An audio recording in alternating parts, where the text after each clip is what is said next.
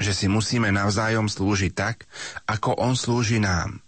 Pokora a postoj služobníka sú známkami pravého učeníctva. To, čo Ježiš skutočne hľadá, je pokora, jediná brána k daru spásy. Nemôžeme si získať spásu svojimi vlastnými skutkami. Vykúpiť nás môže len prijatie pokornej obety Božieho Syna na kríži.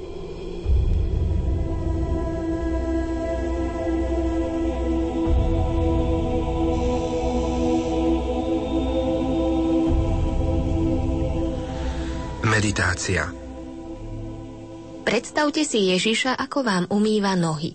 Ako by ste sa cítili, čo by ste mu povedali? Ste ochotní nasledovať Ježišov príklad a slúžiť druhým? Akým praktickým spôsobom to môžete robiť? Judáš sedel pri stole a nepochybne dovolil Ježišovi, aby mu umil nohy. Ježiš sa tak pokoril pred svojim zradcom. Čo nám to hovorí o Ježišovi a vlastne aj o Judášovi?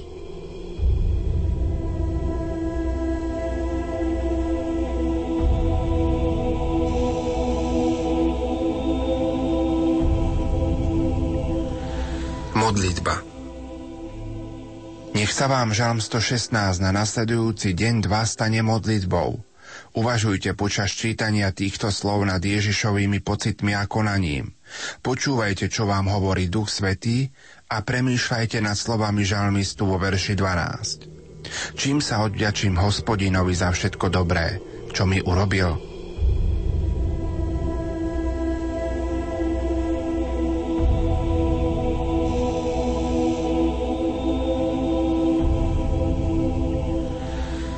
kontemplácia. Rozímajte nad Kristovou láskou, pokorou a bolestivou smrťou za nás. Uvažujte tiež nad jeho nikdy nekončiacou túžbou pritiahnuť nás do spoločenstva s Trojicou.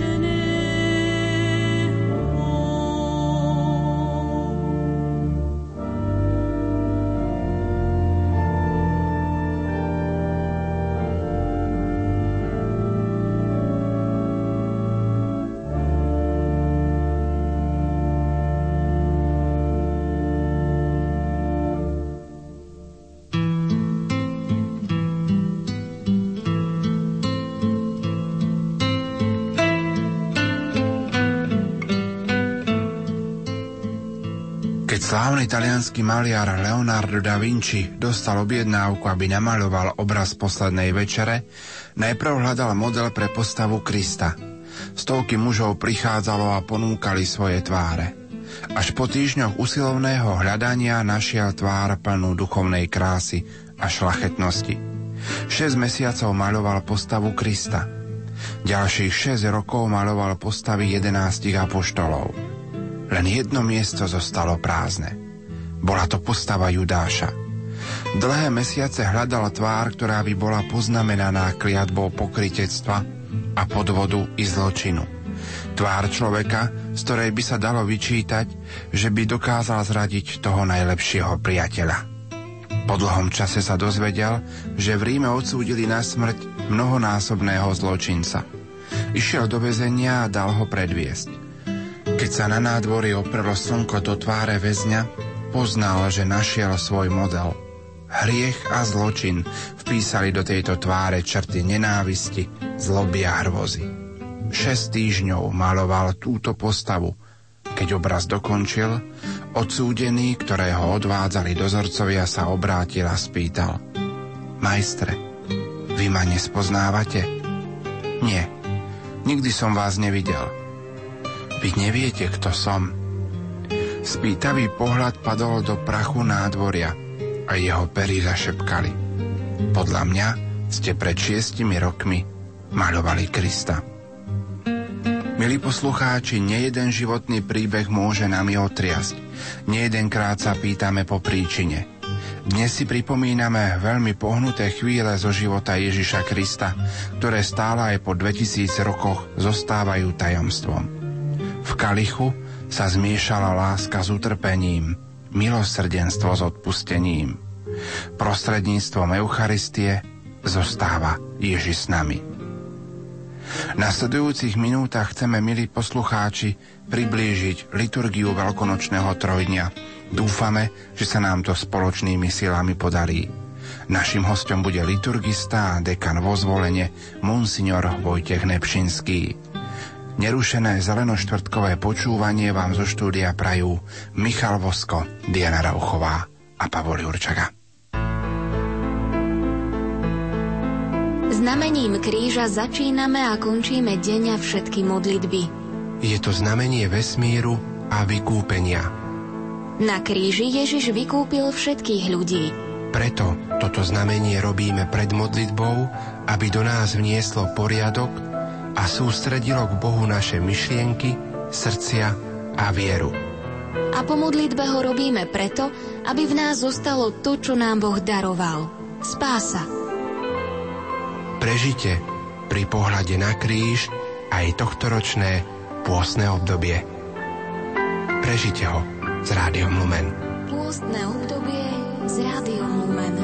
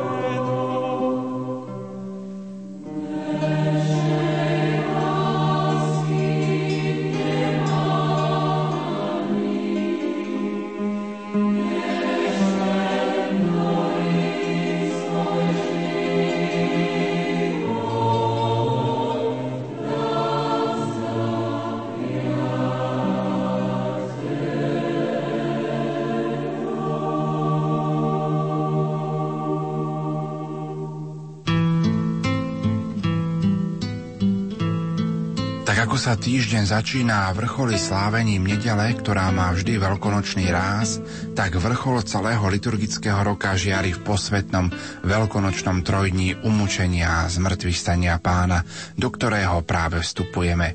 Je to teda najposvetnejšia časť liturgického roka. A práve omšou pánovej večere končí aj 40-dňové pôstne obdobie. Slovo má liturgista Monsignor Vojtech Nepšinský tak na Zelený štvrtok, ale to pôstne obdobie končí vlastne pred omšou pamiatky Večere pánovej. Takže je to posledný deň pôstneho obdobia a na to sa vlastne navezuje potom to posvetné trojdnie utrpenia z mŕtvych stania pána. Takže na Zelený štvrtok sú vlastne slávené len dve sveté omše, do poludnia, ako sme spomínali, v katedrálnych chrámoch eh, Misa Chrismatis a potom eh, vo farských kostoloch je to omša pánovej večere. Áno, tak e, kňazi práve v tento deň majú možnosť dvakrát koncelebrovať, raz koncelebrujú s biskupom a druhýkrát kňazi majú spoločne koncelebrovať vo farskom kostole jednu svetú omšu, ktorá je vlastne pamiatkou Večere pánovej. A kňazi tu vlastne už začínajú sláviť, anticipujú predvečer utrpenia pána, pretože posledná večera to bolo anticipovanie utrpenia Kristovo. Pri poslednej večeri on povedal, toto je moje telo, toto je moja krv, ktorá sa vylieva za vás. A tak vlastne pán Ježiš už uviedol to, že vylieje krv na Kalvárii. Preto hovoríme, omša je obeta kríža a preto je zviazaný ten večer zeleného štvrtka už s Veľkým piatkom. Čo si tak všeobecne môžeme povedať o slávení veľkonočného trojdňa, ktoré nás v nasledujúcich dňoch čaká? Tak všeobecne taký váš pohľad. Tak veľkonočné trojdnie to je vlastne udalosť utrpenia a zmrtvých stania pána. Spája sa utrpenie s víťazným zmrtvých staním Kristovi a to je vlastne vrchol liturgického roka, lebo vtedy si pripomíname, že Kristus nás vykúpil. A nielen, že pripomíname, sprítomňuje sa to vykupiteľské dielo Ježiša Krista a my máme možnosť byť na ňom účastní. My vlastne, keď prichádzame na tie obrady veľkonočného trojdňa, tak my prichádzame na tú kalváriu, my sa sme účastní na poslednej večeri, my vlastne máme možnosť rozímať a bdieť pri eh, Kristovom hrobe, teda máme možnosť prežiť a získať milosti z mŕtvych stáleho pána. V stredoveku sa e, to veľkonočné trojdne posúvalo napríklad na Zelený štvrtok, Veľký piatok, Biela sobota, ale vigília sobotná bola ráno, nebola večer. Ale církev tým, aby zdôraznila, že trojdne to nie je len utrpenie Krista, to je aj zmrtvých stane Kristovo. Preto veľkonočné trojdne začína omšou pamiatky Večere pánovej a končí vešperami veľkonočnej nedele.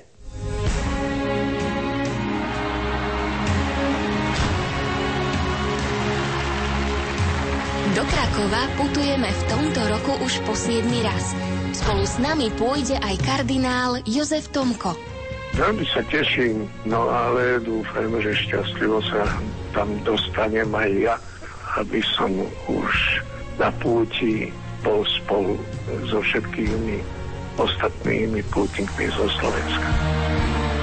Nenechajte si újsť príležitosť ďakovať spolu s nami za dar slovanského pápeža, hovorí biskup Stanislav Stolárik. Rozhodne pozývam všetkých z duchovnej rodiny Rádia Lumen na túto púť a ja myslím si, že v tomto roku padne určitý rekord a že tam príde najviac pútnikov poďakovať Pánu Bohu za tento veľký dar pápeža a potom jeho blahorečenia. Všetkých veľmi srdečne do Lagievník pozývam. V sobotu 14. mája sa rozhlasová rodina Rádia Lumen stretne v Sanktuáriu Božieho milosrdenstva v Krakove.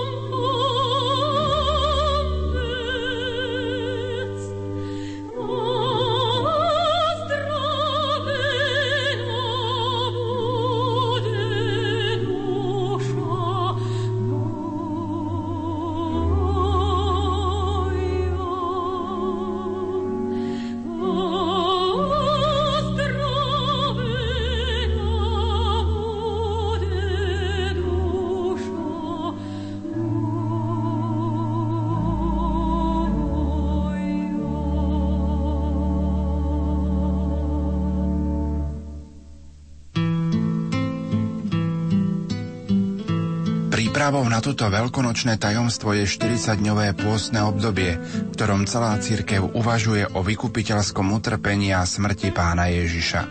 Je to milostivý čas, v ktorom sa majú veriaci vnútorne obrátiť a obnoviť častejším počúvaním Božieho slova, vrúcnejšou modlitbou a konaním pokánia a tak sa pripraviť na obnovenie krstných slubov a na prežívanie veľkonočného tajomstva.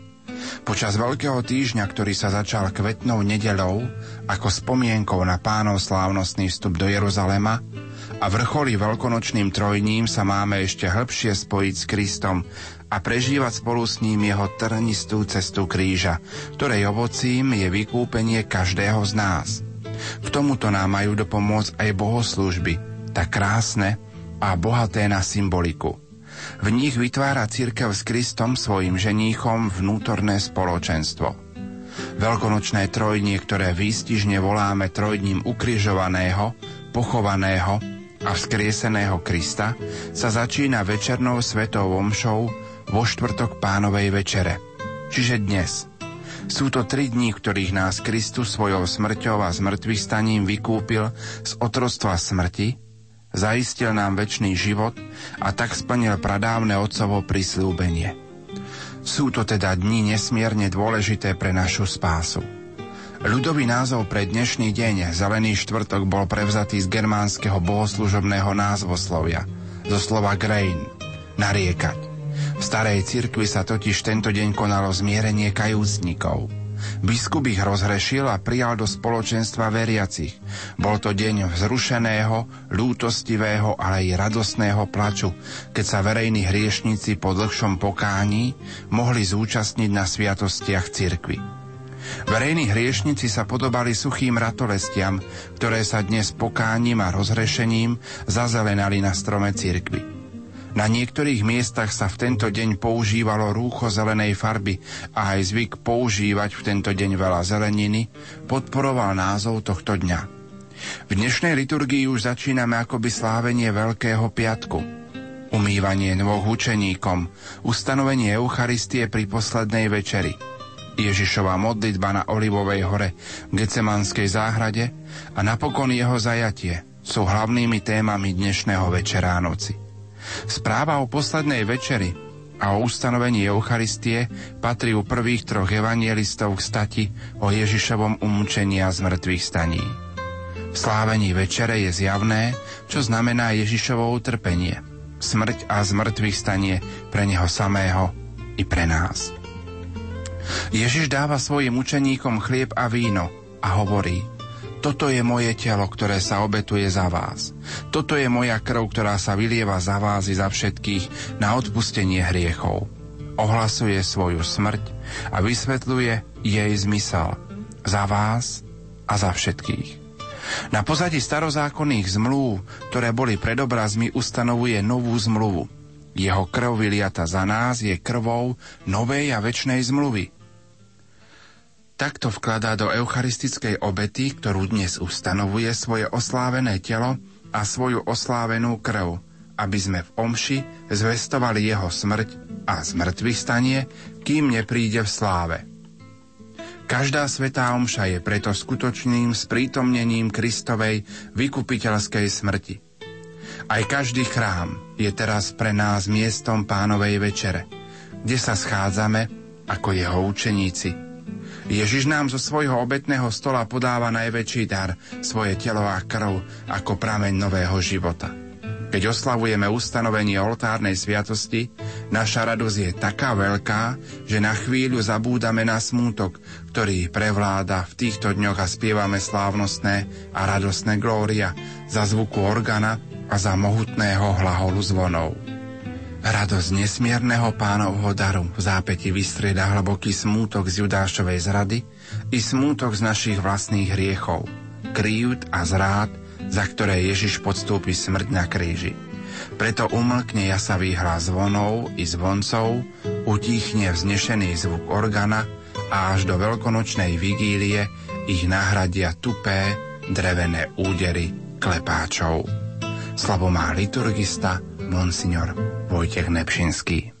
Veľkonočné trojdnie by sa malo prežívať vo farskom spoločenstve, vo farskom kostole, ktorý je hlavný a dominantný a má byť len jedna sveta, jedny obrady v tom farskom kostole. Spoločenstvo je veľmi potrebné preto, aby sme si uvedomili, že sme jedna rodina kresťanov, ktorá na tom, ktorom území žije a nie je dovolená omša ani obrady v súkromí alebo na nejakých iných miestach. Čo všetko je potrebné pripraviť, kým sa začne slávenie omše pánovej večere? Tak samozrejme, že kostol je potrebné pripraviť počas dňa tak, že sa pripravia potrebné veci. Treba si uvedomiť, že nemôže sa podávať sveté príjmanie v ten deň mimo svetej omše, že má byť len jedna omša v kostole, teda a jedine, čo možno odniesť sveté príjmanie, to môžeme odniesť chorým. Bohostánok by mal byť pred omšou prázdny, mali by sme odložiť Eucharistiu Eucharistiu na miesto úschovy, pretože by mali ľudia prijímať v tento deň práve z hostí, ktorí boli premenené práve pri tejto svetej omši pamiatky poslednej večere. Musí sa pripraviť dostatok hostí, dve veľké hostie, aby aj na nasledujúci deň, ktorý je aliturgický, boli teda pripravené hostie na sveté príjmanie. Tak samozrejme, že asistenciu by mal kňaz teda poučiť a pripraviť teda tú liturgiu tak, aby bola dôstojná. Poďme si prejsť jednotlivé obrady tejto večernej svetej omše na Zelený štvrtok. Úvodná pieseň by mala byť o kríži. Ide potom do tejto svetej omše Glória, to znamená sláva Bohu na výsostiach, zazvonia zvony a podľa tradície sa zaviažu a počas celého trojdňa až do vigílie proste tie zvony mlčia, keď bude Kristus trpieť a bude v hrobe. Modlitba dňa obsahuje tajomstvo večere Ježiša Krista, kde ponúkol pán Ježiš pokrm lásky. Prvé čítanie je vlastne z knihy Exodus, kde sú predpisy o veľkonočnej večeri pre Židov. Je druhé čítanie z prvého listu Korintianom, kde je najstarší popis večere pánovej u apoštola Pavla. Evangelium zo svätého Jána, tam čítame o láske až do konca, kde sa pán Ježiš vyznáva. Samozrejme, kňaz by mal povzbudiť vidíte veriacich v homílii, buď zdôrazní ustanovenie kňastva, alebo ustanovenie Eucharistie, alebo to, že Kristus išiel trpieť, proste to, čo uzná kňaz za vhodné, aby sa neopakoval vo farnosti, tak môže si vždy zobrať nejakú inú myšlienku. Veľmi oslovujúci je obrad umývania nôh, ktorý nie je nariadený, ale odporúča sa, pretože to je pamiatka, ktorú Ježiš robil pri poslednej večeri, služba lásky, keď Pán Ježiš nám prikázal, aby sme takisto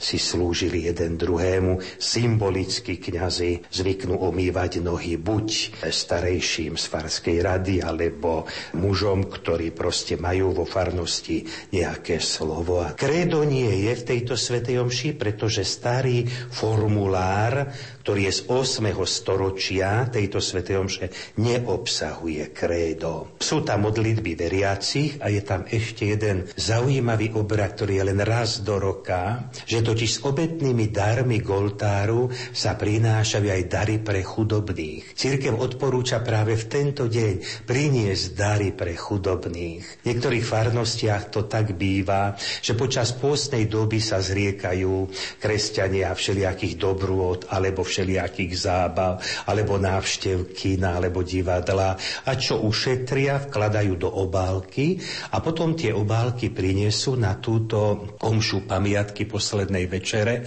pánovej a s obetnými darmi sa to prinesie v sprievode proste goltáru. To je dar farnosti pre chudobných. U nás napríklad e, vo zvolenie reholné sestry kapucinky 3. rádu svätého Františka, ktoré došli zo Španielska a ktoré robia charitu v celom meste alebo okrese, už pripravili na začiatku pôstnej doby obálky, teda aj so svojou pečiatkou, do ktorého vložili taký buletín, kde je výročná správa, kam tie financie použili. Priniesli to na začiatku pôstnej doby do kostola, ľudia si to rozobrali a s tým, že to prinesú práve na ten zelený štvrtok, na túto omšu večer, pamiatky Večere pánovej, tak ako to církev nariaduje ako dar pre chudobných, tak eh, myslím si, že to je pekná vec, ktorú tie sestričky teda u nás robia. Ďalej by som rád povedal, že kňazi by mali použiť prvú eucharistickú modlitbu, pretože sú tam vsúvky, ktoré sú len raz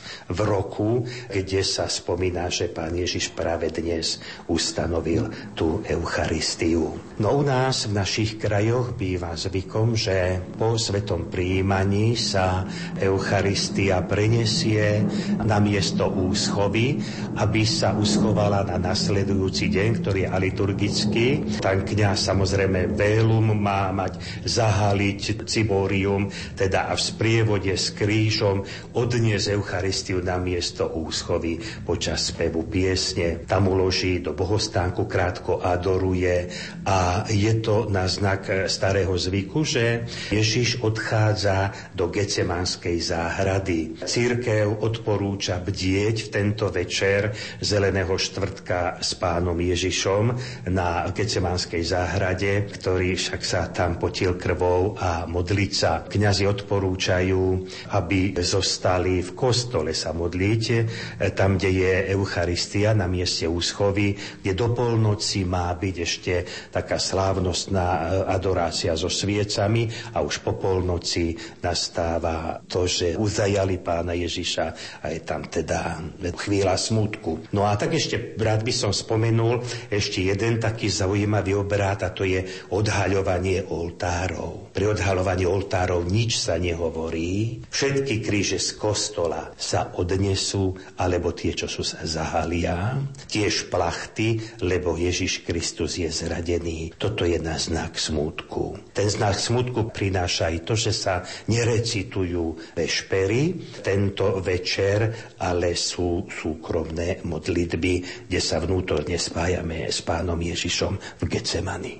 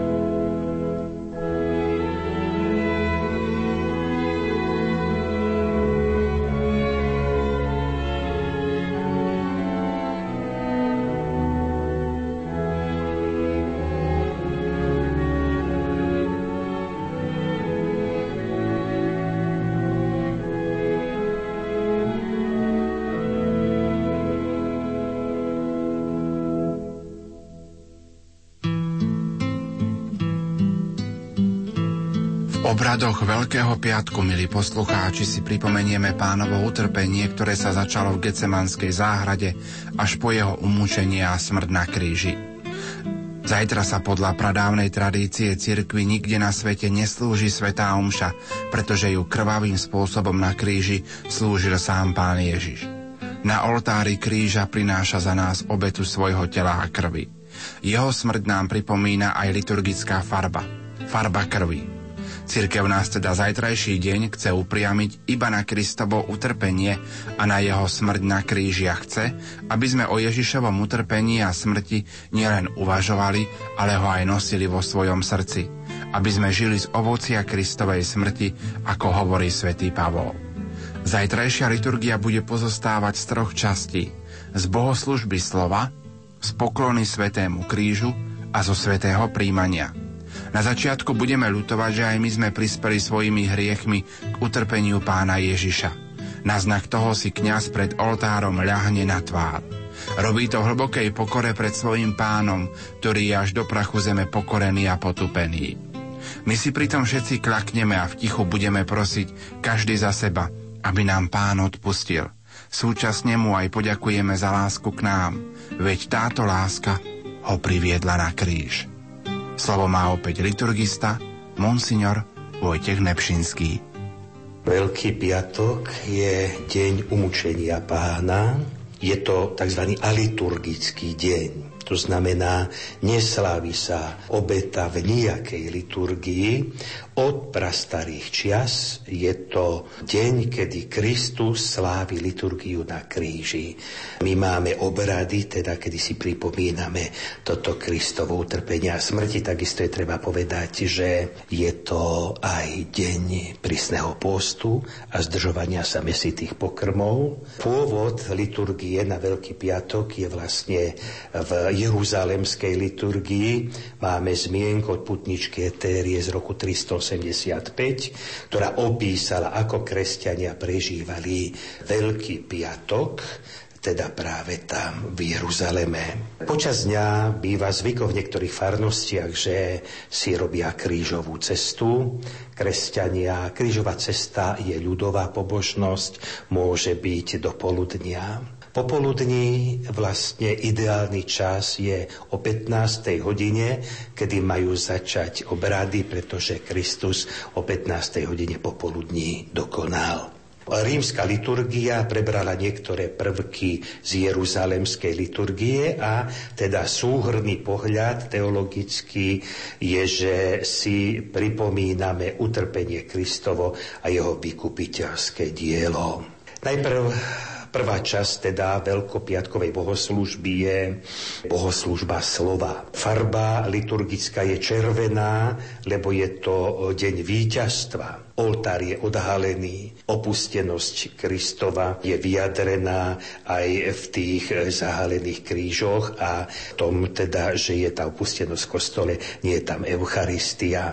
Kňaz, ktorý prichádza sláviť s asistenciou liturgiu, tak urobí prostráciu to znamená, prostrácia je lahanie si dole tvárov na zem, to je na znak smutku. No a potom hneď prednáša modlitbu bez toho, aby ju uviedol výzvou modlíme sa, len hovorí o dôstojnom oslávení smrti Ježiša Krista, aby v nás bol premožený hriech. Čítania sú vybraté církvou Takže prvé čítanie starozákone z Izaiáša, ktorý hovorí o trpiacom služobníkovi Boha. Medzispev je vlastne modlitba Krista a druhé čítanie je z listu Hebrejom Ježiš Kristus je kňaz. V tento deň v rámci Evanielia alebo miesto Evanielia ktoré je zo svätého apoštola Jána, sú vlastne pašie, spievané pašie, kde dojemným aj melódiou, aj obsahom človek si môže sprítomniť Kristovo utrpenie na Kalvárii a potom sa odporúča homília, to znamená akési vysvetlenie alebo povzbudenie veriacich. V tento deň máme jedenkrát v roku tzv. orácione solemnes. To sú spoločné, slávnostné e, prozby veriacich, ktoré pochádzajú ešte od čias prenasledovania e, kresťanov a potom hlavne modlitby pokrstených v 9. storočí. Je to 10 prozieb a možno použiť aj starorímsky spôsob, kde diakon vyzýva, kľaknime si, vstante a k týmto desiatim prozbám môže konferencia biskupov pridať ešte také špeciálne prozby, ktoré by zneli buď za slovenský národ, alebo za potreby ľudí eh, na svete. Ďalšou časťou tejto liturgie Veľkého piatku je poklona Svetému krížu. V Ríme sa pred krížom kľakalo, v Jeruzaleme bol zvyk boskávať kríž. To znamená, že kňaz buď odhaľuje ten kríž pred ľuďmi a spieva hľa drevo kríža, na ktorom zomrel spasiteľ sveta. Ľud odpoveda, poďte, pokloňme sa. Alebo kňaz môže použiť aj druhý spôsob, že s odhaleným krížom odhalí a vstupuje hlavným vchodom a spieva pod chorom v strede kostola a vpredu sanktuáriu ten nápev hľa drevo kríža, kde si ľudia pokľaknú a tichosti adorujú. Potom kňaz osadí ten ten kríž na čestné miesto v strede sanktuária alebo v strede oltára a pokľaknutím prípadne poboskaním, kňaz vzdá úctu krížu, podobne asistencia. Niektorí kňazi v tých menších farnostiach zvyknú tak robiť, že všetci pri tejto bohoslužbe prichádzajú a pokľaknú a poboskajú kríž, kde je veľká farnosť, tak potom majú možnosť veriaci boskať kríž teda v tzv. Božom hrobe. No a ďalšou časťou týchto obradov je sveté príjmanie. Prinesie sa Eucharistia, ktorá je vlastne plod stromu kríža podá sa sveté príjmanie. V histórii sa nepodávalo sveté príjmanie, bol tiež pôst aj od svetého príjmania. V 7. storočí sa zaviedlo pod byzantským vplyvom. Toto sveté príjmanie vlastne nás má premeniť, pretože Kristus nám priniesol svoju obetu na kríži vlastne tento nebeský pokrm. V našich krajoch je zvykom, že sa pripravuje také také 40-hodinové bdenie s Kristom v Božom hrobe. Tento zvyk sa vyvinul už od druhého storočia, že teda sa rozímalo po týchto obradoch veľkopiatkových, ale od 10. storočia nastúpil v Európe zvyk ukladať Krista do hrobu v bočnej kaplnke, kde bol tiež kríž alebo socha mŕtvého Krista, neskôršie aj Eucharistia, e, zahalená teda závojom a tam v Božom hrobe kresťania adorovali. U nás je tento zvyk e, na Slovensku a preto sa zachováva. V niektorých krajoch, alebo teda v niektorých mestách a dedinách býva skutočne 40-hodinová adorácia, že je celú noc, potom aj celý deň, hej, až do veľkonočnej vigílie, ktorá začína v sobotu večer a v niektorých prerušia tú adoráciu z praktických dôvodov večer o 10. napríklad, ale hneď ráno znova vystavia, aby mohli rozímať nad týmito udalosťami utrpenia Krista veriaci vo farnostiach. Prichádzajú veriaci vo farnostiach Božiemu hrobu počas či už piatku večera alebo sobotu do poludnia? Tak väčšinou si to kňaz tak zorganizuje, že má tam takú službu adoračnú pri Eucharistii. Sú mesta, kde sú celonočná adorácia, je až do tej vigílie. A keď sa pýtam kňazov, sú aj takí v niektorých vlaž miešaných oblastiach, kde si to akože počas noci prerušia a potom cez deň adorujú.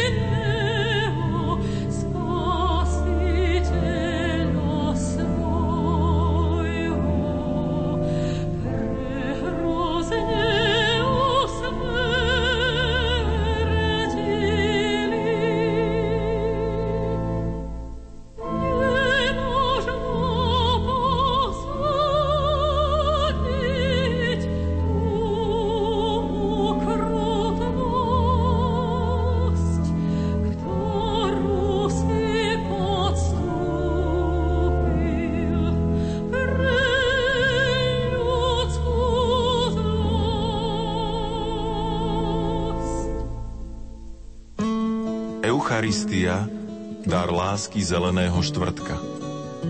Prežite ho s rádiom Lumen.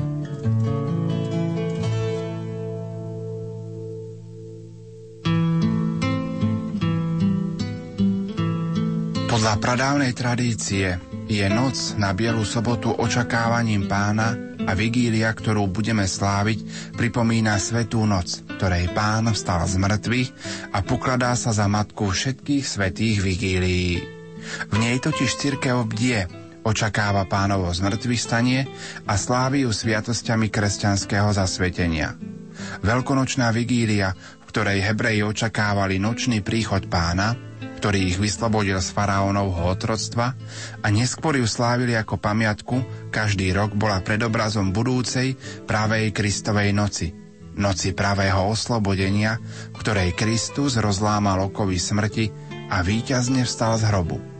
Je tomu už takmer viac ako 2000 rokov, čo v predvečer Izraelskej Veľkej noci bol obetovaný skutočný baránok, vykupiteľ sveta. Kristus sa obetoval za nás – na dreve kríža a na tretí deň včas ráno vstal z mŕtvych. Toto je dôvod, prečo aj my oslavujeme Veľkú noc.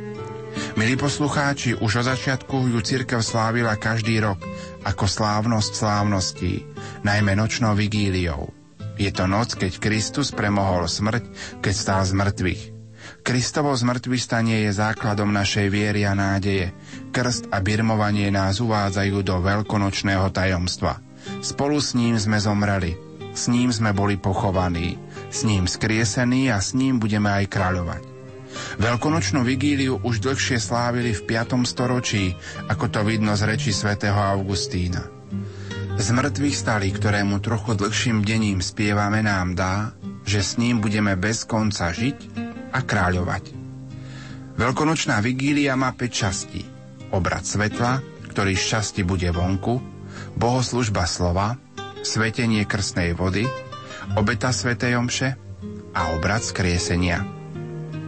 Začneme ju obradom svetla, pretože vzkriesený Kristus neumiera, ale žije novým, väčšným životom a svieti celému svetu ako záruka do tohto života. Na začiatku sa v kostole zhasnú všetky svetlá.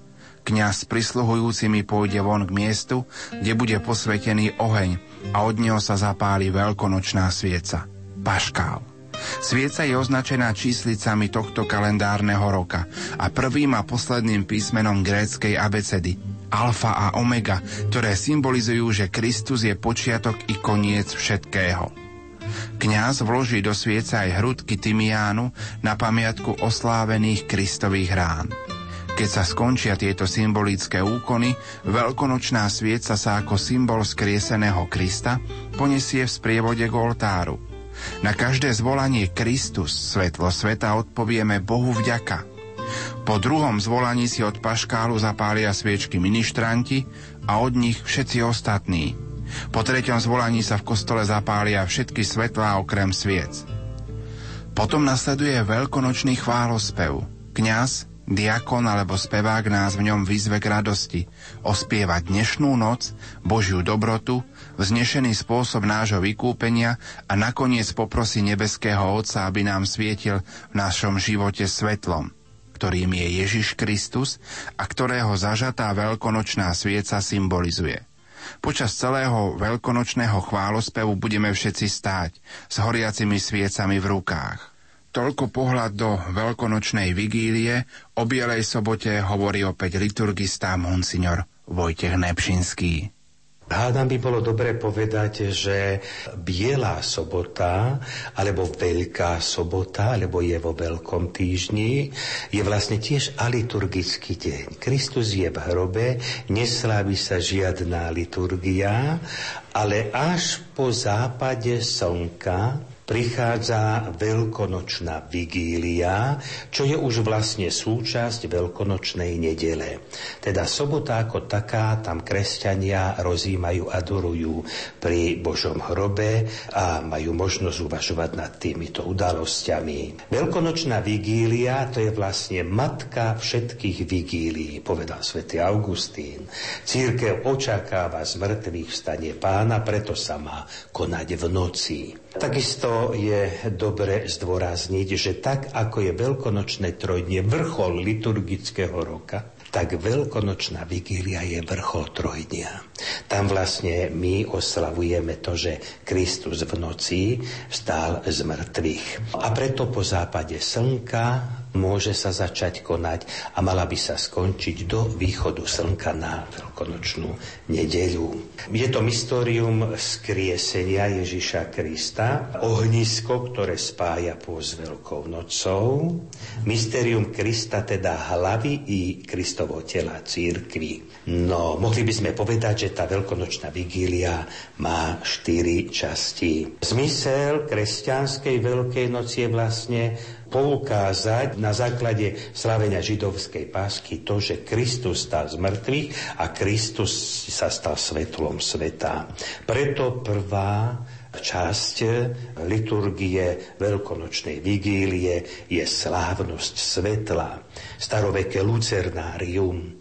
Tá putnička Etéria v 4. storočí spomína už túto slávnosť svetla, ktorá bola spojená s vešperami a spieva sa ten starokresťanský hymnus Fos Hilarion, to znamená exultet, ktorý sa spieva aj doteraz. Tak vieme, že kňaz príde vonku pred kostol, v kostole je zahasnuté sú svetlá, tam je nakladený oheň, oheň sa posvetí, od ohňa sa zažne veľkonočná svieca s tými symbolickými ranami, však a kňaz tú veľkonočnú sviecu vnáša do kostola, kde prináša svetlo, pretože Kristus osvietil tento svet a spieva Kristus svetlo sveta. Ľudia odpovedajú Bohu vďaka pri vstupe do kostola, v strede kostola, potom v sanktuáriu, zažnú sa svetla a svieca sa, veľkonočná svieca, ktorá symbolizuje Krista,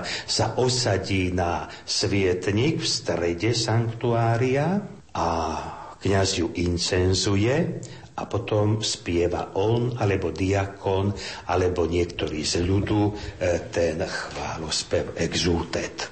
To je tá prvá časť bohoslužba svetla. Pri tejto vigílie je takisto veľa čítaní, sedem starozákonných, jedno novozákonné plus evanielium. Avšak je možnosť vybrať z týchto siedmých starozákonných tri starozákonné, kde je nariadené, že treba zobrať z knihy Exodus prechod cez Červené more predtým možno čítať z knihy Genesis e, o stvorení sveta alebo Abrahamovi, potom e, po tom druhom čítaní z knihy Exodus možno zobrať buď Izaiáša alebo e, proste niektorých z prorokov. V novozákonné čítanie hovorí o teológii krstu, no a potom Evanielium, ako sa Kristus zjavil ženám. Po Evanieliu je príhovor, kniaza, teda homília. Na pohomílie je tretia časť obradov a tá tretia časť to je vlastne bohoslužba krstu. Krstnou sviecou sa odoberie asistencia s kňazom e, do krstnej kaplnky alebo ku krstiteľnici. Pievajú sa litánie ku všetkým svetým, požehná sa voda. Ak nie sú krsty, tak je obnova krstných šľubov a potom je pokropenie ľudí touto krstnou vodou, to je na pamiatku krstu, pretože si obnovili svoje krstné sľuby. Dospelých, ktorí sú pripravení v riadnej formácii dvojročného katechumenátu, biskup v katedrále proste príjme do církvy tým, že im udeli sviatosti iniciácie, to znamená krst, birmovania Eucharistia. Kňazi teda mohli by, teda ale deti pokrstiť pri tejto veľkonočnej vigílii, ale e, väčšinou sú to obrady dosť dlhé, pretože sa krsty nedávajú tam, ale v inú nedeľu, ktorá tiež pripomína deň zmrtvých stania pána. Potom ďalšou štvrtou časťou tejto bohoslúžby je Eucharistia. Eucharistia je vlastne vrchol všetkých tých obradov, alebo tých častí obradov, ktoré máme a v Eucharistii prijímajú kresťania už teda z novej Eucharistie, ktorá sa premení a prinesie sa Eucharistia aj z miesta úschovy a uloží sa do bohostánku. No a na záver je tu znova jedna taká vec, že slávnosť vzkriesenia, ktorá je tradičná v našich krajoch, Rím a rímska liturgia nepozná túto slávnosť vzkriesenia. Totiž, že kresťania oslavujú mimo kostola udalosť z mŕtvych stania pána tým, že vyniesú pána Ježiša v Eucharistii vonku na námestie alebo vonku do obce a ide procesia so spevom, s Eucharistiou, e, proste cez obydli, pomedzi obydlia ľudí. Ľudia jasajú, spievajú a vráti sa tá procesia naspäť do kostola, kde je potom záverečné požehnanie. Církev e, po druhom Vatikánskom koncile nám hovorí, že možno túto slávnosť kriesenia preložiť aj na nasledujúcu, teda tú nedeľu pri hlavnej farskej svetej omši, to znamená do poludnia, alebo dokonca aj môže byť v nedeľu pri vešperách táto slávnosť skriesenia, ktorými vlastne končí veľkonočné trojdnie. Druhé vešpery veľkonočnej nedele končí veľkonočné trojdnie. Veľkonočná svíca paška ale však ostáva aj počas veľkonočného obdobia pri oltári. Áno, tak veľkonočné obdobie samozrejme, že trvá 50 dní, musíme povedať, ale prvých 8 dní slávime veľkonočnú oktávu. Tá veľkonočná oktáva to znamená, že sviatky z mŕtvych stania pána netrvajú jeden deň, ale trvajú 8 dní. To všetko je v oktáve oslava z mŕtvych stania Krista. Uschováva sa svieca proste v sanktuáriu pri ambóne, aj potom počas celej tej veľkonočnej doby, tých 50 dní a potom sa odkladá ku krstiteľnici, teda svieca, ktorá symbolizuje Krista. Takisto máme zvyk sochu z mŕtvych stále ho mať pri oltári nie je správne, keď sa položí na oltár, kde sa slávi Eucharistia, pretože tam je miesto pripravené pre obetu, ktorú kňaz prináša spolu s veriacimi, ale mať na to nejaký stolík alebo nejaké miesto, kde ten symbol Veľkej noci smrtvých stali Kristus sa uloží. Pán dekan, ktorý moment z týchto veci, ktoré sme spomenali od Zeleného štvrtku po Bielu sobotu večer je pre vás taký najsilnejší, najmocnejší? Tak pre mňa najviac oslovujúce je odhalovanie kríža na Veľký piatok. To je také skutočne aj dojemné a osloví to aj kniaza, pretože skutočne Kristus zomrel za nás na kríži a tým nás vykúpil. Pre mňa je toto oslovujúce. Sme na záver nášho rozprávania, kde sme priblížili našim poslucháčom slávenie tohto veľkonočného trojdnia, štvrtku piatku a soboty. Prežívame zelený štvrtok popoludní, veriaci sa pripravujú na slávenie Omše pánovej večere. Čo by ste vy popriali našim poslucháčom nadchádzajúcim tohtoročným veľkonočným sviatkom. Ja by som chcel popriať, aby dokázali odložiť všetky tie vonkajšie starosti a tie vonkajšie všelijaké plány, aby sa zahlbili do týchto vecí, ktoré majú svoje tajomstva ukryté v sebe, aby sa snažili prežívať tieto udalosti. Jednak im odporúčam, aby každý deň počas tohto trojdňa prišli do chrámu, prežívali tie udalosti tak, ako narastá nachádzajú a aby skutočne pocítili radosť z toho, že som kresťan a že patrím Kristovi. Toto je hlavný zmysel veľkonočných sviatkov, oživiť sa vo viere a uvedomiť si, že patrím Kristovi a Kristus premohol svet uplynulých minútach, milí poslucháči, sme vám ponúkli pohľad do veľkonočného trojdnia s liturgistom a dekanom vo zvolenie monsignorom Vojtechom Nepšinským. Slávenie veľkonočného trojdnia na vlnách Rádia Lumen vám priblížime z Kežmarskej baziliky svätého Kríža spolu so spiským pomocným biskupom monsignorom Štefanom Sečkom. Za pozornosť vám v tejto chvíli ďakujú Michal Vosko, Diana Rauchová a Pavol Jurčaga. Do počutia.